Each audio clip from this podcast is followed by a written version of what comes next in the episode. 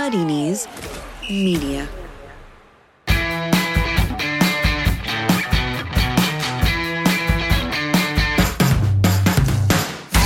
Hello and welcome to the Offside Rule WSL edition. Coming up, England take on England and lose to England whilst England win. Confused? Well, we'll explain.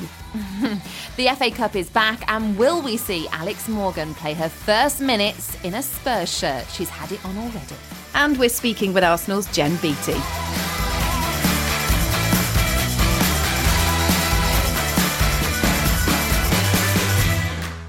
I'm Lynsey Hooper. And I'm Kait Borsay. And this week, joining us, it's women's football writer at These Footy Times and Our Game magazine, and media officer at Sheffield United Women. It's our very own former web editor at The Offside Rule. It's Rich Laverty. Hello, Rich. Hi, Rich. Hi guys, thanks for having me on.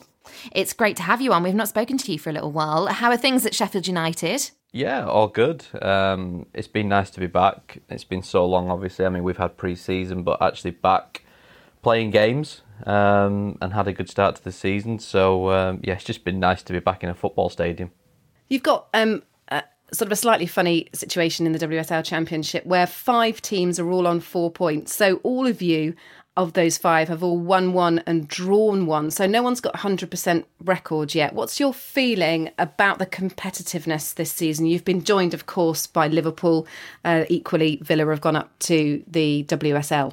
Yeah, I think it's great because for us last year, kind of when we lost to Aston Villa on the first day of the season, we just never caught them up because there wasn't that competition. You know, we were kind of relying on ourselves and ourselves alone to beat them. Whereas this year, like you say, you've got Liverpool now, you've got Leicester who have invested a lot of money. I think Durham are a bit stronger than last season as well. So it, it's great because when we played Leicester last week, if we'd have lost, I don't think it would have been all over because they've got Durham to play next week. They've got Liverpool the week after that, and, and vice versa. If we'd have won, you know, we've got tough games as well. So I think it's leaving it really open, and um, it's exciting. And like you say, everyone having won one and drawn one so far. Liverpool drew against Durham, and we drew against Leicester, and I think people would probably put those four down as the main contenders. And it just shows how close it is that none of us have been able to beat each other so far. As someone within the staff of a football club, give us some insight into how things have changed protocol wise. I mean, obviously you're you're all going through testing, which, which we're aware of, but you know these away trips that you're having to make. Uh, what's the process now? How's it how's it all changed? Yeah, it settled down a little bit. The first few weeks of pre-season were odd because you had to go through phase one, phase two, phase three. So all the girls were kind of training in very small groups. They couldn't have any sort of group contact or anything like that. And you just get used to it. I mean, now, you know, last season the girls would come in, you know, sit in the canteen, have something to eat, have, you know, chit chat and a catch up before training. And now, unless you're ha- having your test, essentially, you can't go in the building. The, the players have to sit in their cars until training starts. Um, with away trips, it's not changed that much. We still go on the coach. Obviously, everyone has to wear their masks and things like that. Um, and just generally being careful, you know, around the hotel. I mean, there's only so much you can do. You know, at the end of the day, you've still got to eat, you've still got to, to, to drink, and you've still got to go to bed. So Yeah. there's not there's not a lot that's changed around away trips. To be honest, at the stadium it was different. Obviously, a, very very little contact with the other team in terms of where we are in the stadium and all the sanitizing and, and things like that. And you have access to certain areas that others don't. So it changes on match day a bit, but the actual whole routine's not, hugely different. Rich, is morale as good as it ever was? And has a club like Sheffield United, um, you know, ramped up in terms of pastoral care? Has there been any any intention to, you know, perhaps offer a bit more mental health support there if any of the girls need it? Because of course we're not out of this situation, and you're in an area up north which has been, you know, flagged up as one one of the danger areas. You're, you know, having to having to travel to other areas. We know that infections are going up as well. So how do you how do you handle it on a long term basis in terms of kind of players' well being and mental health? Yeah, I think now that we're back in, we're just having to take it one week at a time, really. You know, and once we have our tests, you know, and they all come back negative, then you kind of through another week, sort of thing. So, um, yeah, I think during lockdown, particularly, you know, there was help there. I think if the players needed it to speak to staff or because obviously we weren't seeing each other, you know, from essentially March through to whenever we came back. I think it was the end of July. Um, you know, players could speak to whoever they needed to speak to. Obviously, they were locked away. You know, some of them were were on their own, some of them were with family. But yeah, I'm sure it was difficult for some. But I think now that we're back in, like you said, morale is just sky high. You know, everyone's just happy to be back in and seeing each other. And I haven't seen any issues so far. Everyone is very, very happy. And I think obviously the good start to the season has helped. Yeah. You know, when when you come back on the coach from London and you've won four one, you know, it's always a great atmosphere, and especially when you've got four or five hours sitting on a coach with a mask on, it helps with the. Definitely helps with morale. So um, yeah, things have been good um, since we came back in, and everybody seems in good spirits. And uh, yeah, just fingers crossed that it continues. Well, we will be going on to preview the FA Cup as well later, but we've had so many changes to get used to in 2020. It's been all things new. And at St George's Park, Phil Neville thought that he'd try something new as well by playing England against England. That's coming up next. For the rest of this month, this month being September 2020, you can take out a subscription to The Athletic for the frankly ridiculous price of just £1 a month. That's unrivaled football writing and analysis from the very best people in the business, a brand spanking new breaking news service, and ad free versions of each Athletic podcast, all for just £1 a month. Go to theathletic.com slash offside to get started.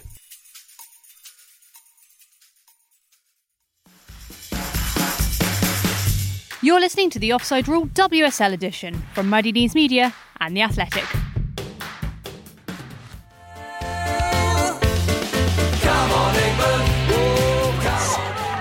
Lovely goal. Ellen White still pulling out the celebration even in a training game. Oh, and it's spilled and put in by Ellen White for her second. So the White team just turned up the pressure a little bit. Here's Kirby and a close range header. And it's 3 0.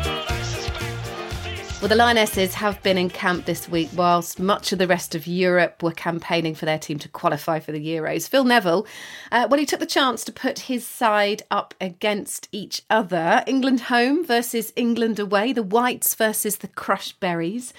Um, it was home advantage in the end. Ellen White scoring twice. This is the first game that was televised, and Ella Toone adding a third for the home side to win. Um, Rich was at St George's Park for this one. We'll talk about the second game in a little while, but let's focus on the one that we were all able to see first of all. Rich, what was it like at St George's Park? Um, I saw that you tweeted a photo of the socially distanced press box. Yes, it was. Uh, yeah, again, it's just one of those things you have to get used to now that we sort of do press conferences sat out in the stand. We're all sort of hooked into the same video, looking at the same person, yet we're all sort of sat next to each other while doing it. So it's um, yeah, that was a little bit odd, but um, like I said, I'm not going to complain too much because I think all of us are in quite a privileged position to be able Yeah. to go to these games and and actually watch some football whilst everyone else is sat at home. So um, I think we've all just adapted to it, and, and it was nice to actually be back and watching an England game.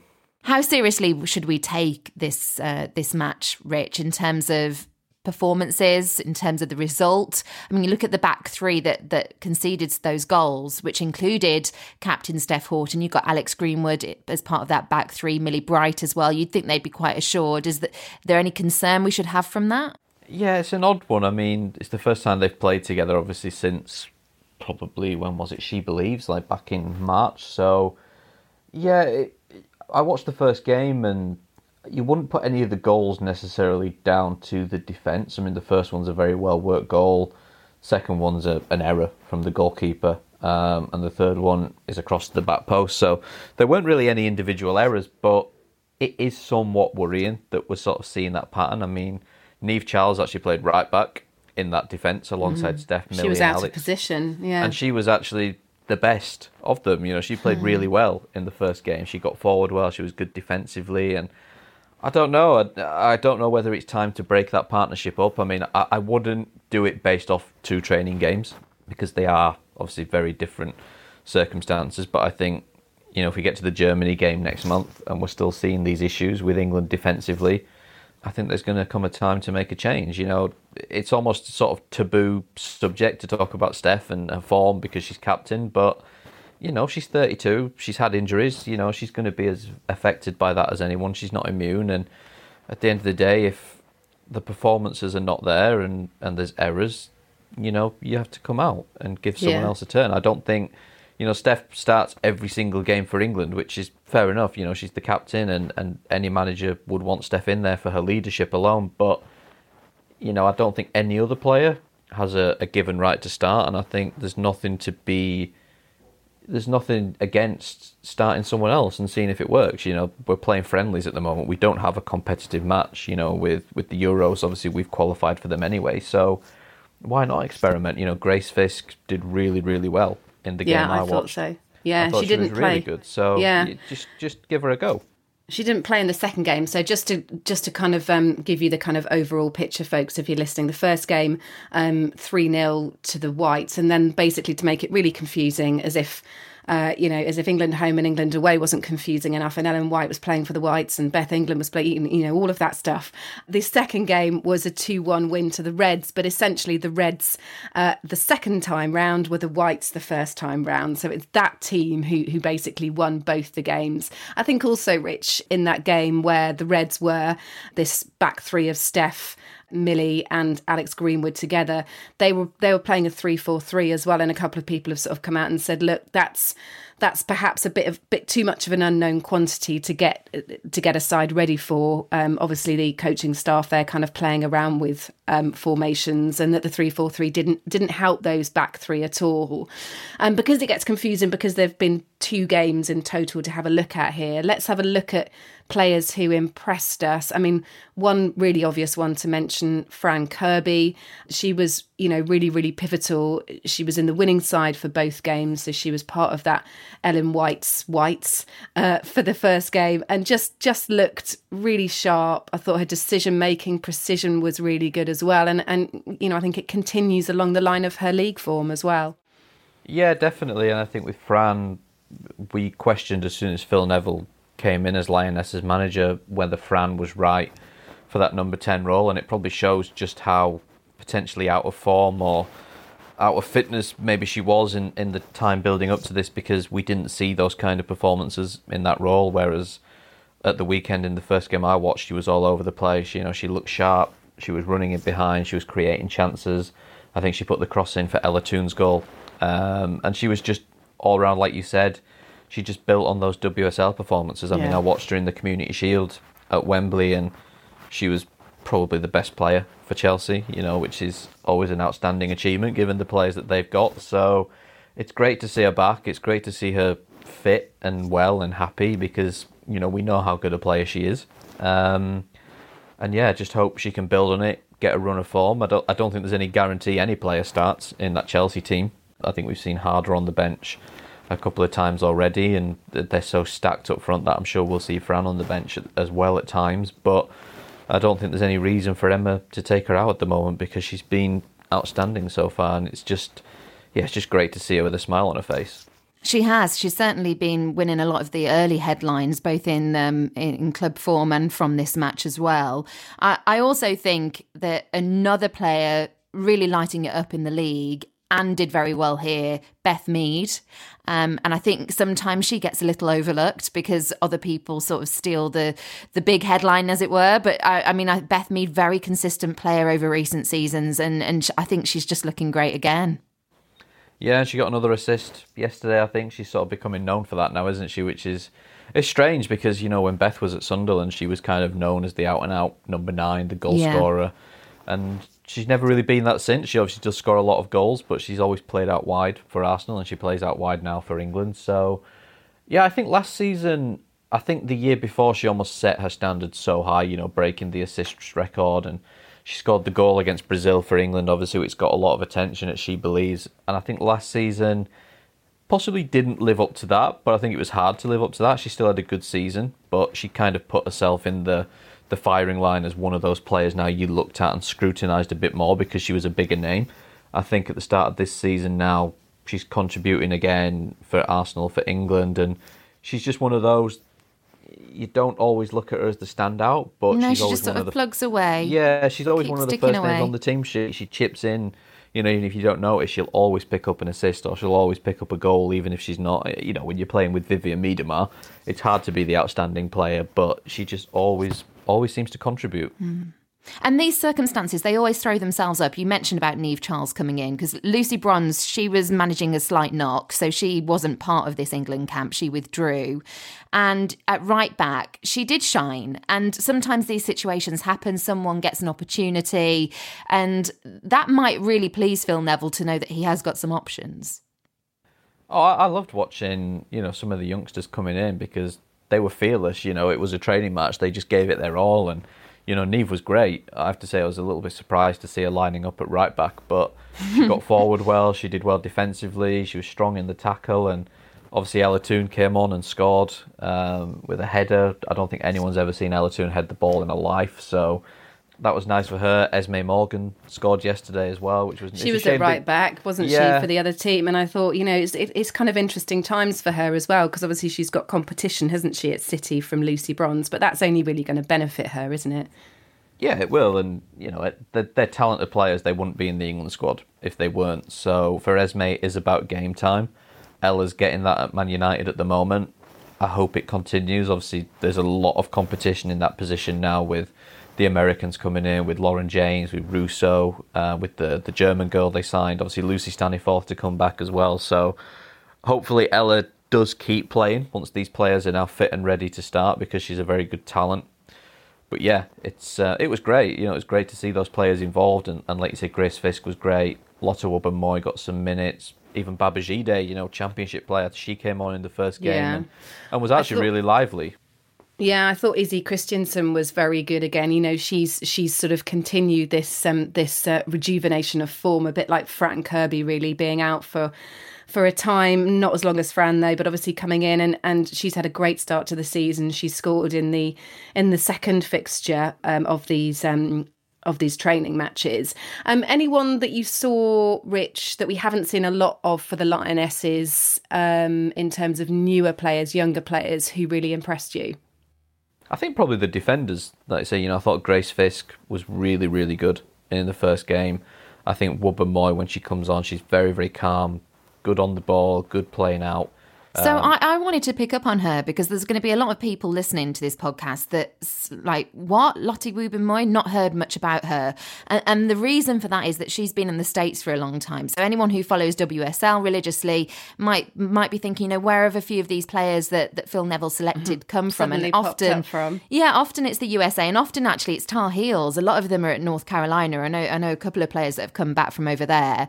Um, and with the COVID situation, and in the case of Lotte, she's actually forgone her last year of study because of the the COVID situation um, to come back to England. I mean, it's just thrown so much uncertainty, hasn't it?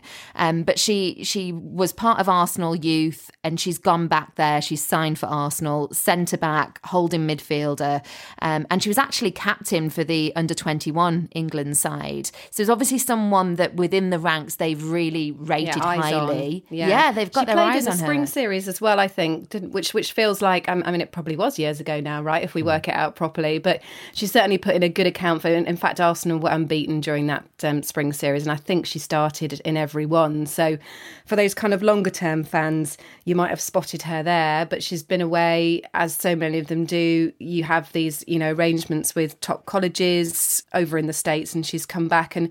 Do you think she'll go back to the US to finish it off eventually, Rich? Do we know what her sort of mid to long term path is? No, I'm not sure. I mean, obviously she's back at Arsenal now, which is great for her. You know, she grew up there, and I think she was always always likely to end up back there if Arsenal wanted her. So, I think for the players that went over there that were top level, like you said, they were playing for UNC, which is one of the best universities out there. Her and Alessia Russo, who's obviously gone to Man United. Um, Yeah. Yeah, you know, they're, they're super talents, and, and when you play at that level, you know, you've got to be one of the top players to go and play at that university, and then that just leads you on to get a top club when you come back, and, and they both have, and I think, I'm sure they would have known, you know, I think they would have stayed out there if they didn't have the offers to come back. I think once you find out Arsenal want you and Manchester United want you, it's an easy decision to go professional um, with the situation in America as it is at the moment. So, yeah, it's great for her. She's a very, very good player. Again, it'll be about game time in that Arsenal defence now. You know, it's changed a lot since she was here in, I think it was 2017 when the spring series was. So, but um, yeah, I think. Do you think, Rich, though, ultimately, all the imports from America, when you when you take a step back and look at the picture, we, we are obviously concerned about game time, but ultimately, will the league benefit from these players coming over, depending on how long they stay, rather than rather than it potentially affects some of the development of the younger in, um, English players? Yeah, I've had this argument with a lot of people recently, to be honest, and I always say at the end of the day that the clubs want to win. You know, Emma Hayes wants to win, Gareth Taylor wants to win, Montemurro wants to win, Casey wants to win, and you're going to pick the best players, whether they're English or not English. And I think it's a challenge to the English players to be better. You Race know, their game, yeah. yeah, exactly. And look, there's a lot of them playing. You look at the young English players at the moment. Grace Fisk is playing regularly at West Ham. Manchester City, you've got Lauren Hemp playing regularly. Keira Walsh has always played regularly. Georgia Stanway. You've got Lauren James playing regularly at Man United. Ella Toone, Millie Turner, you know, Katie Zelem. And at the end of the day, they're playing because they're good enough. You know, people say, oh, the foreign players are coming in, but there's still a lot of the very top English players, the top English youngsters are playing. And at the end of the day, the ones who are not playing, it's because they're not as good as the foreign players. So you, you can't play players just to benefit England. You know, these clubs want to win things. They want to win the WSL, they want to win the FA Cup, they want to win the Champions League, and they're going to go out and get the best players. And if Emma Hayes thinks, well, Pernille Harder is better than you know one of my English players, which she probably is. She's possibly the best player in the world right now. Why would you not want that? You know that they're not there to to just solely develop the national team. They're there to win trophies. So it's a balance. But I always say the best English players they will play and they are playing. I think you look at all our top youngsters at the moment and they're all playing regularly in the WSL. And we've just used an example as well of a couple of young players that have been using the US education system to get a better scholarship to be able to hone their football skills to bring those back here. I, it works both ways. Yeah, hundred percent. And you know, I think three, four years ago, we probably weren't in the position as a league to offer the young players the opportunities that they have now, and they went to America. But you can't blame them for that. You know, the setup over there to get top education alongside, you know, top football as well. You know, you don't get that anywhere else in the world, and I'm sure we'll still see players go and do that, but I don't think we're seeing it as much. You know, we're not seeing the top youngsters going abroad. We're not seeing the Lauren Hemps and players like that decide to go to America because they're getting opportunities now to train full time, to really develop as a footballer, which they weren't having three, four years ago. So I think it does work both ways. And at the end of the day, you know, Lotte, Alessia, players like that, they will benefit from America and that will only help us moving forward. But I think you will see it less and less now, COVID or no COVID. I mean, the COVID situation is not going to help in terms of players who want to go to the US at the moment. But I think even without it, the league is in a much better place now to give the young players what they couldn't have three, four, five years ago. Well, let's move away from the Lionesses then, and next up, preview the FA Cup quarterfinals. This is the Offside Rule WSL edition, part of the Athletic Podcast Network. The Athletic is the only place you can read articles by Amy Lawrence, Nancy Frostick, David Ornstein, Ollie Kay, and the very best football writers around. If you're not yet a subscriber, take out a free 30 day trial right now by heading to theathletic.com forward slash offside.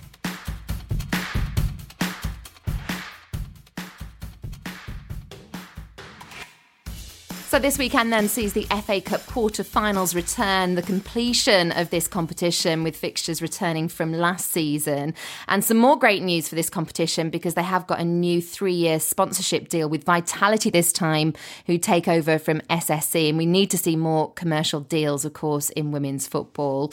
Um, Rich Laverty will bring you back in because uh, one, it's a bit of an odd thing that we we have to complete these fixtures now.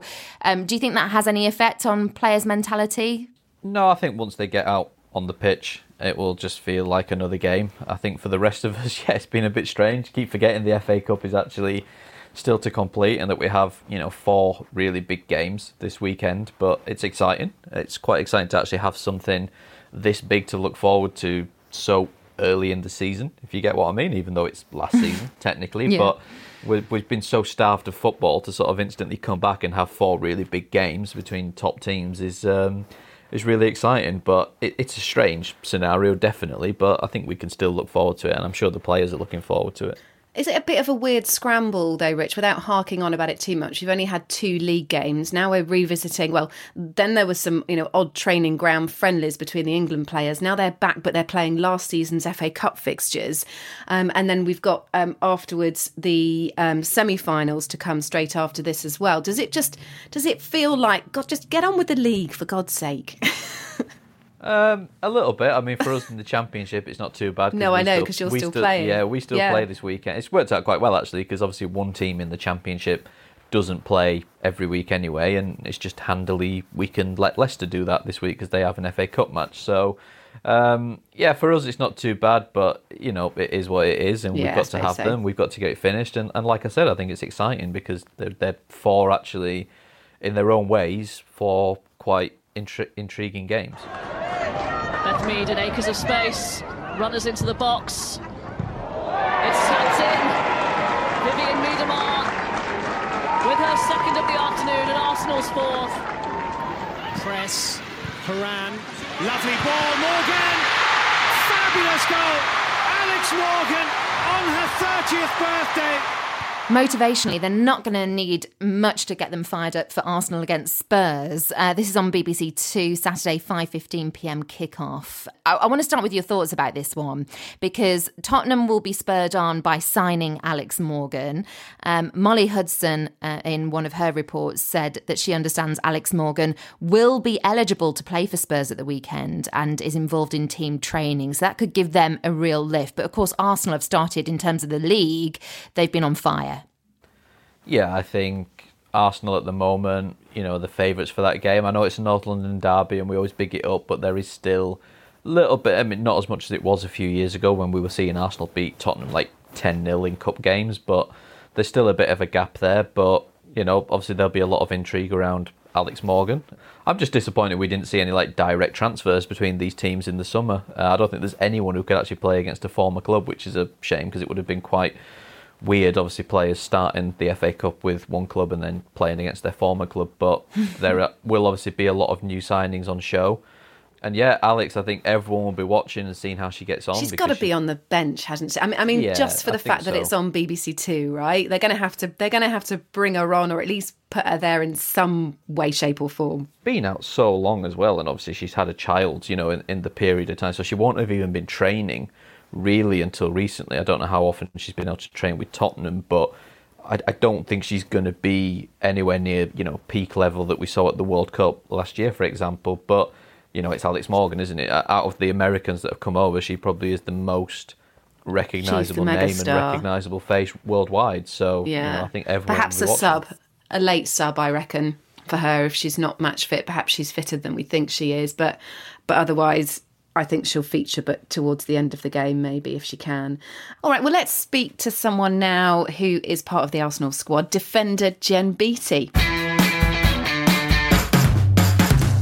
Welcome to the show. It's really lovely to have you on. It's been years since I last spoke to you. I think the last time I spoke to you, we were in the fan zone um, at the Etihad Stadium many, many years ago. You were at Man City then, so um, a long time ago. It's great to have you with us. Can I ask how you've been? How's lockdown been? I'm I'm interested to know from people who've learnt skills. Like, have you learnt a language? Have you done, have you done something impressive with that time? Uh, good question. I did. I did manage to do an online marketing course. Oh, good.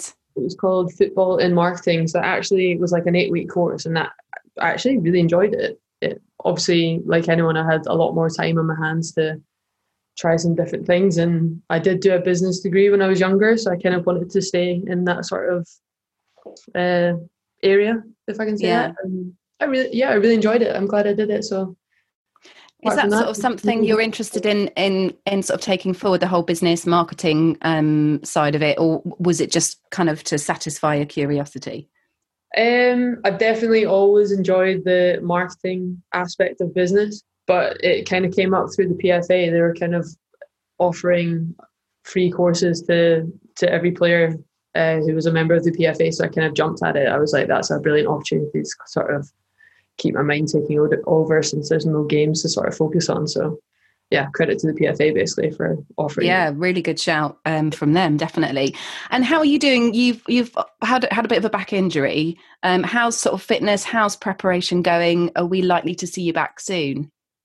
No, it's it's going really well. Um, obviously, I had a little procedure done, which um, will hopefully have reduced my rehab time by uh, quite a fair amount. To be fair, but nah, look, it's it's been tough missing the start of the season, especially after coming out of lockdown and getting things going again. But you know, the girls have done amazingly, so I just can't wait to get back out there.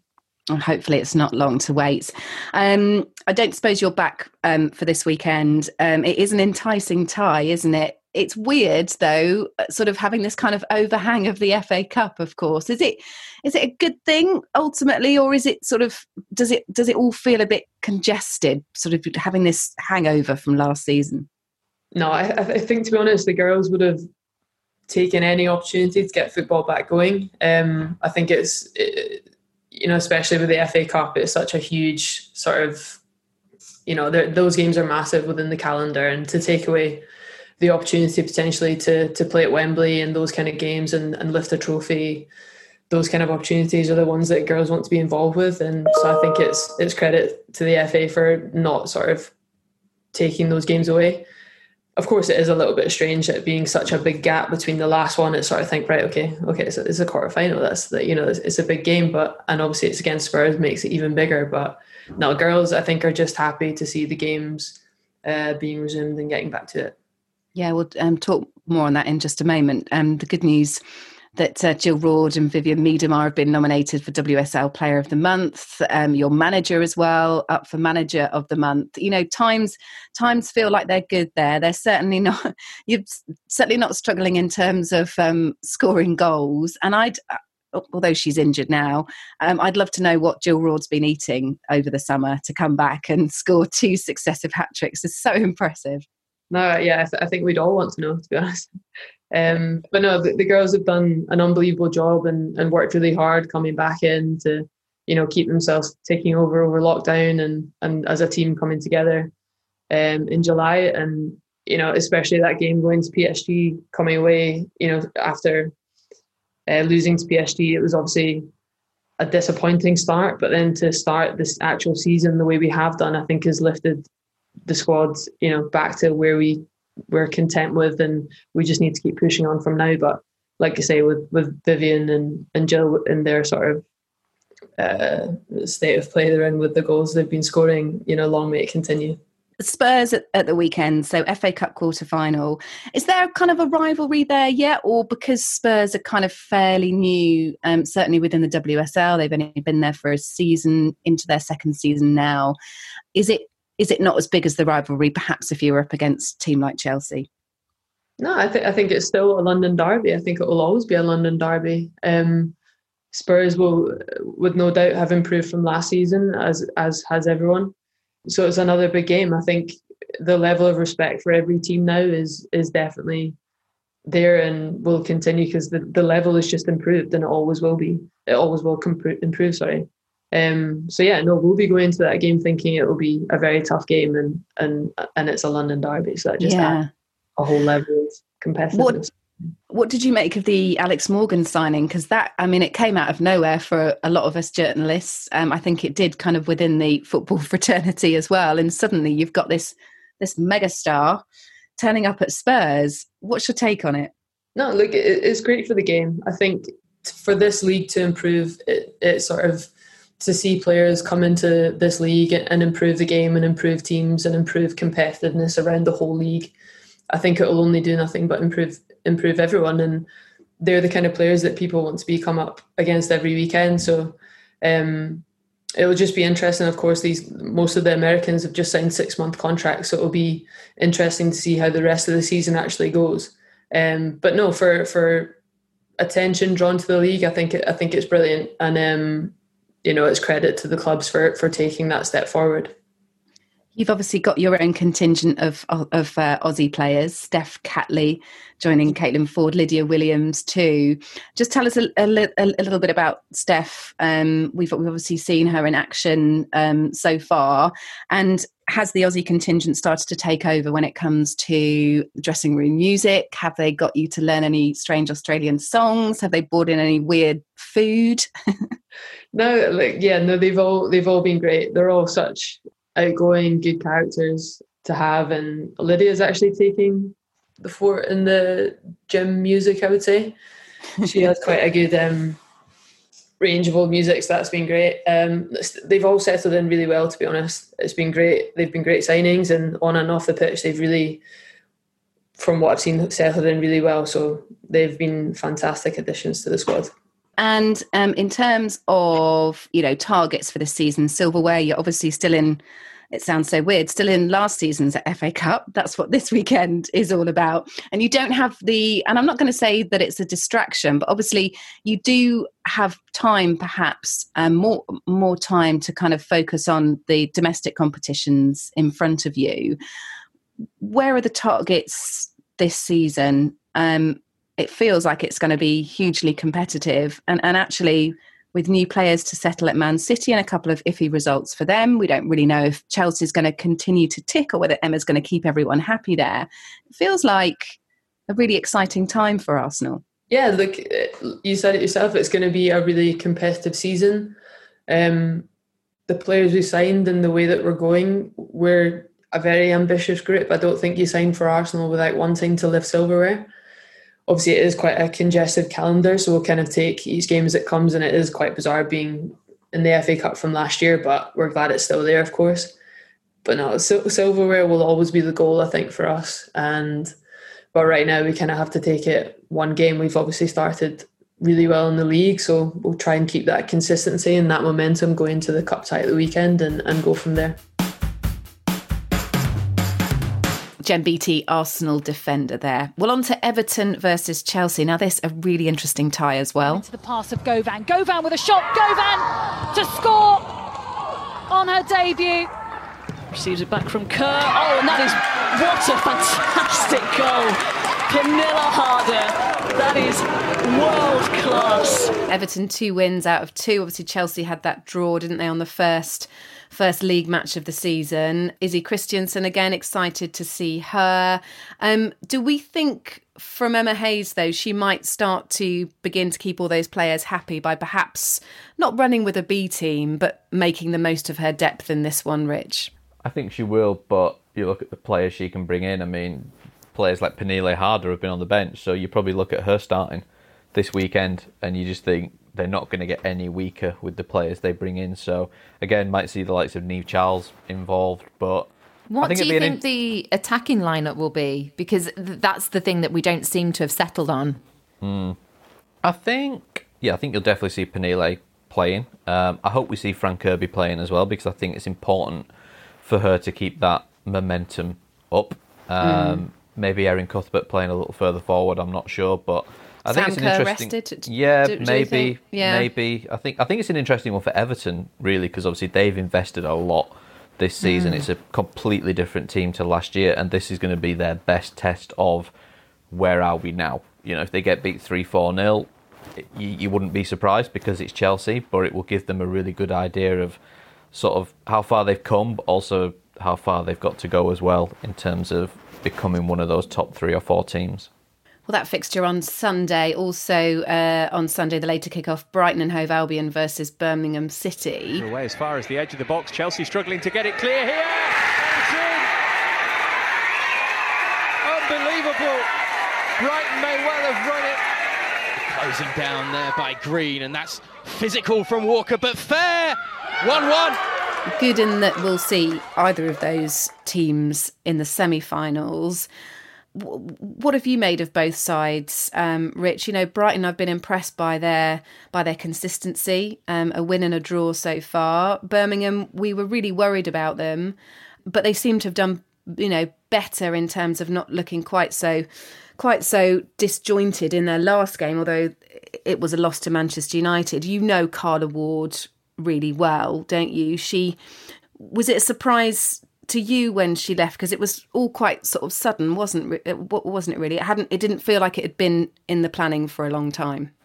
No, it, it was a surprise, but it wasn't. It wasn't. I mean, I don't think anything's a surprise in, in football. You know, things like this happen, and you know, I, I'm not privy to, to the details. And obviously, Carla's got a great opportunity to go to the WSL. You know, she's still a young manager. She's only been doing it less than three years, and I think it shows the impact that she had with Sheffield United. That a team like Birmingham, you know, they could have got someone more established. They could have gone out and got some someone who's sort of been there, done that. You know, steady name, and actually they took a chance on Carla.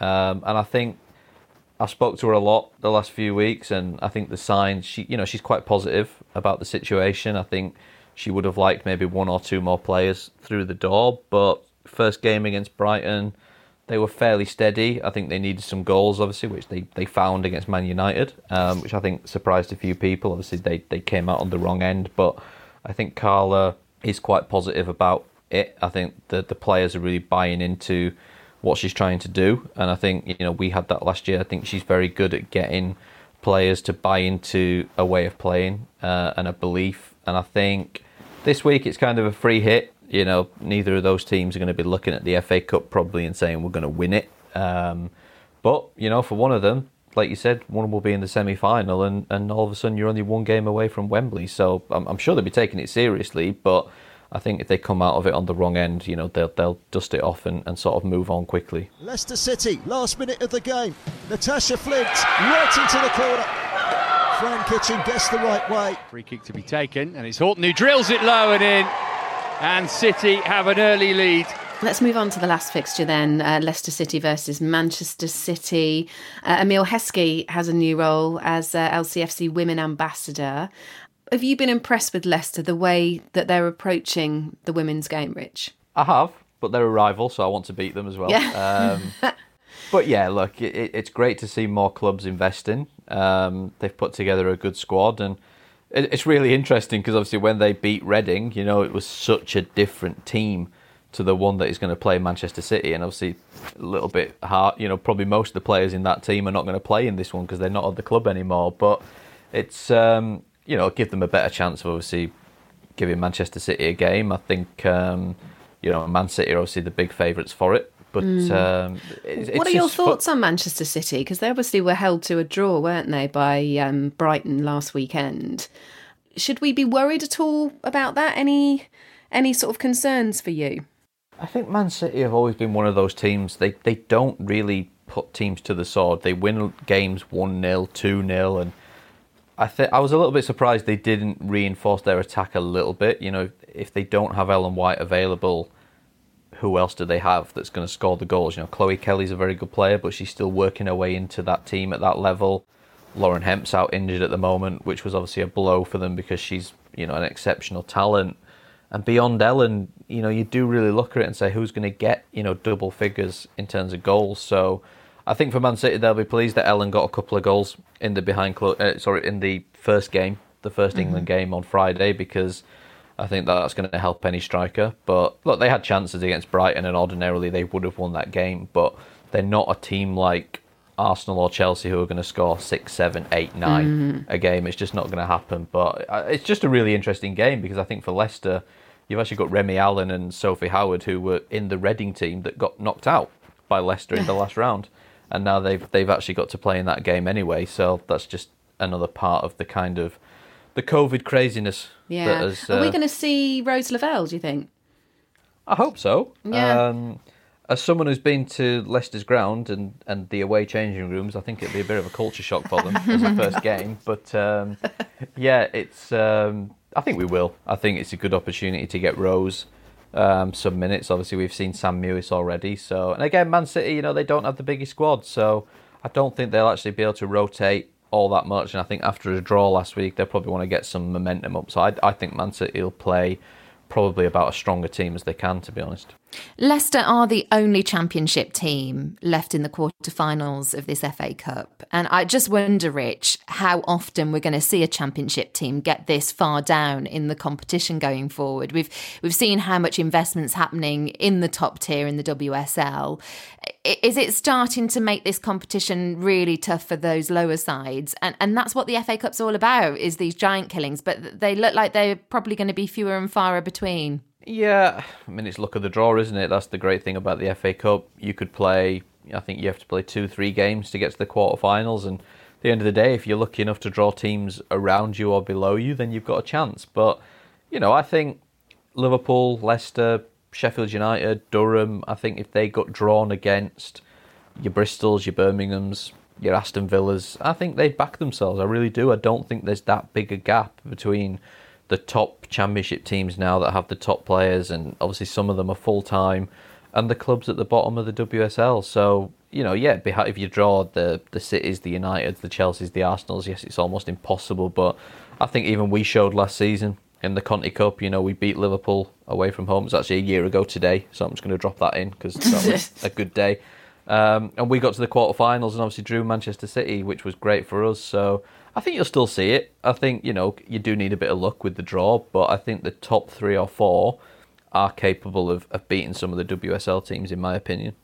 Well, the winner of that game, Leicester Manchester City, will play either Arsenal or Tottenham. Um, the winner of either Brighton or Birmingham will play in the semi finals, Everton or Chelsea. Um, let's get some predictions from you, Rich, shall we? So, who do you see through to the semi finals then? Brighton or Birmingham for that fixture? My heart wants Birmingham, but I, I think um, I think Brighton will do it. They've just been solid so far, and uh, yeah, I think they'll nick it. But I wouldn't be surprised if it was Birmingham, but I'll go with Brighton. Okay, and then Everton or Chelsea? I got to go with Chelsea. yeah, too strong. Linz, let's do you for the next one. Leicester or Manchester City? I'm afraid it's it's got to be Man City, hasn't it, for that one? Yeah. And Arsenal or Spurs? Arsenal, uh, the way they've started the season, with or without Alex Morgan, I'm afraid Tottenham are going to be put to the sword there. So Man City, Arsenal for the other semi final. And then uh, a reminder that these are going to be quite quickly followed on from the quarterfinals because these fixtures go Wednesday, the 30th of September, uh, and the second one being on Thursday, the 1st of October. So not much recovery time. Mm. So if you've got Brighton, Chelsea, that that would be probably Chelsea through to the final, right, Rich? And then City or Arsenal, if those sides get through after uh, the quarterfinals to the semis, who would you put in the final against Chelsea, City or Arsenal? Arsenal. Yeah, I think right now you'd probably go with that. I think Man City are away again, aren't they? They seem to get away every single semi final they mm. ever draw, so I think that makes a big difference. But the way Arsenal have started the season, you go with Arsenal. But look, Man City, you can't rule them out. They're always capable of pulling a result off in the big games, but the way Arsenal started this season, um, yeah, I'd, I'd look at a Chelsea Arsenal final at the moment. There we go. Well, thank you very much, Rich, for your time this week. That is it for this week's show. On The Athletic, you can read an interview with former Manchester City manager Nick Cushing, and that's out on Tuesday evening. If you missed it, by the way, Sarah Shephard's piece on um, Jayne Ludlow and why she would be uh, the ideal person to take over the Olympics squad. Uh, Phil Neville's firmly put his hat in the ring for it, but that piece from Sarah Shephard on Jayne Ludlow is really interesting.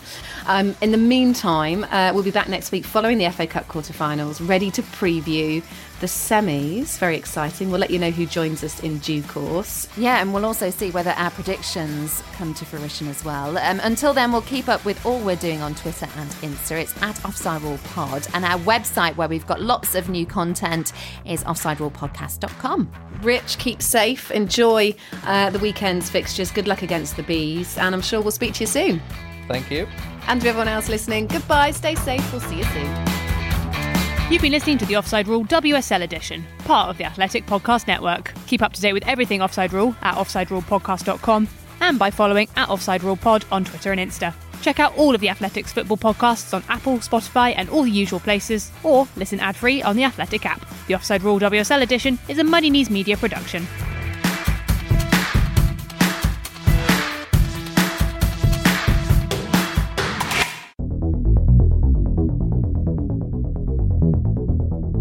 I'm Adam Leventhal, and I'm here to tell you about the latest podcast from The Athletic, Beyond the Headline. We're going to be taking an even deeper look at some of the extraordinary stories that have captured the football world. It just looks like the most sort of miserable marriage. It's it's been a, a loveless marriage from from day one, really. We've got the most authoritative voices in football to take you right to the heart of the action. That season was just such a toxic. I mean, it's the most unbelievable season I think I've covered, and there've you know there've been a few of those.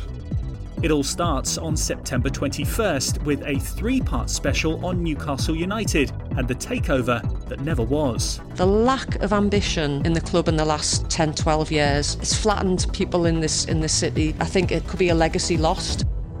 That's Beyond the Headline, the latest podcast from The Athletic, available wherever you get your podcasts or get it ad free via the Athletic app. Muddy Knees Media.